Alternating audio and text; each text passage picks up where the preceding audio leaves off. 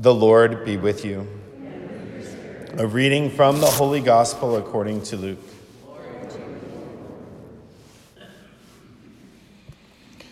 Great crowds were traveling with Jesus, and he turned and addressed them If anyone comes to me without hating his father and mother, wife and children, brothers and sisters, and even his own life, he cannot be my disciple. Whoever does not carry his own cross and come after me cannot be my disciple. Which of you, wishing to construct a tower, does not first sit down and calculate the cost to see if there is enough for its completion? Otherwise, after laying the foundation and finding himself unable to finish the work, the onlookers should laugh at him and say, This one began to build, but did not have the resources to finish. Or what king marching into battle would not first sit down and decide whether with 10,000 troops he can successfully oppose another king?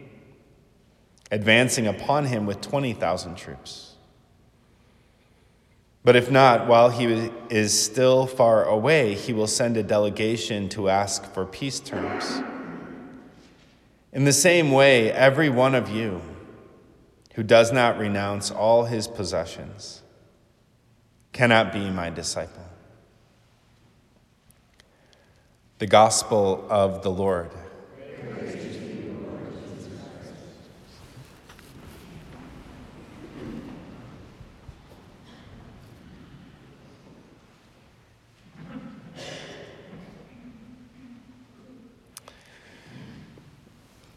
These words of our Lord in today's gospel, they always sound really harsh. if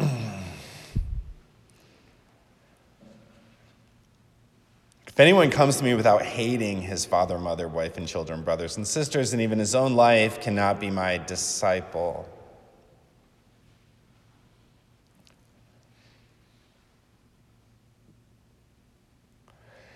And I think what our Lord is saying is that the standard of discipleship isn't a half measure. It's not half of our heart. Like, Lord, I'm going to give you like half of my heart, and the rest of it I'm going to keep for myself and kind of do my own thing. But like, I'll give you half of my heart, or I'll give you 51% of my heart. Whatever the vote count is in Michigan right now, I'll give you that much of my heart. But He wants our whole heart.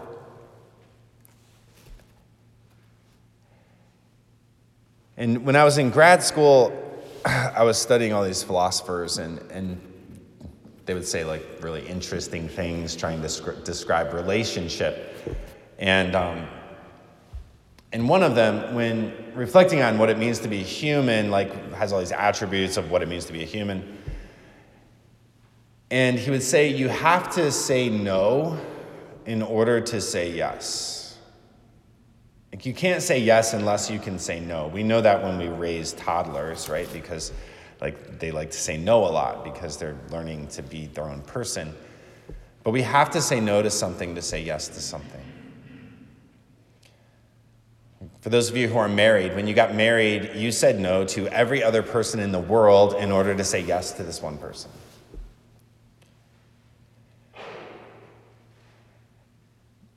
And so we have to be willing to say no to ourselves in order to say yes to our Lord. Otherwise, there's this part of our heart that we're keeping in reserve or we're, we're holding it back from Him.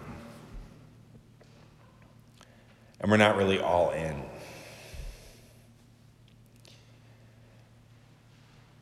And our Lord calls us to be all in. And, and that doesn't mean living a life of sacrifice, sacrifice, sacrifice, sacrifice, sacrifice, and my needs are never met. It means realizing that all of my needs can be met by our Lord, that He can do everything for me. And so giving him my whole heart means I'm going to allow him to be the Lord of my life. Not a person, not a political leader, not a particular circumstance, but him. Today we celebrate this feast of St. Charles Borromeo, and he. There's this line in the Office of Readings where he says to pastors, he's saying to priests, don't give yourself so completely that there's nothing left. But you have to be the pastor of your own heart, that you have to be concerned about your own conversion. Otherwise, there's be, there'll be nothing left to give to people.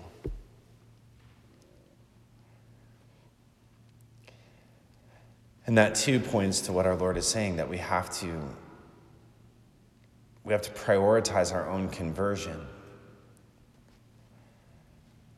And that's one of the hardest things when, when we perceive something that's unjust is to realize that uh, like there's, there's like a lot of resentment in my heart right now and somewhere along the way i was trusting in something other than our lord somewhere along the way, I was trusting in something other than our Lord. And it's, it's not easy to make that journey. It's, but it is what our Lord calls us to. Like, I grew up in a family that was a difficult family. And when I went to the seminary, no, none of my family went to Mass. My dad didn't go to Mass. My mom didn't go to Mass. Nobody went to Mass. And, um, and I remember, like, in the early years of my seminary formation, just like, you know, like I don't care about any of that. I just want to give myself all like entire to our Lord. And then, and then I started praying for my family's conversion. And, and one of the struggles that I would have is that when, when I saw, wow, there's some fruit happening here and something's happening here, then all of my attention would go onto them. And all of a sudden, my heart was occupied more by them than by our Lord. And I started to get depleted.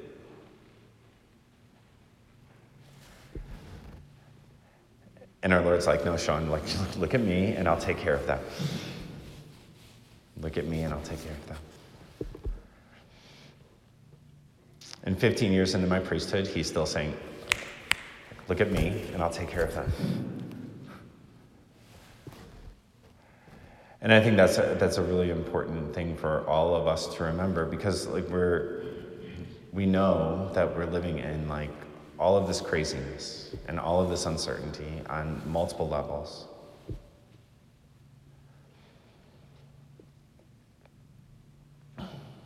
And it's it's not over yet. But what our Lord continues to say is look at me and I'll take care of everything else. And if we have peace in our own heart, then we have something else to give. And we have the ability to share that with others. And so today, let us pray that. That we prepare ourselves for whatever is coming by giving more of ourselves to the care of our Lord. and for an increase in trust. That we may be confident that our Lord is capable of taking care of everybody. That He did come to make all things new, and He will be faithful to that promise.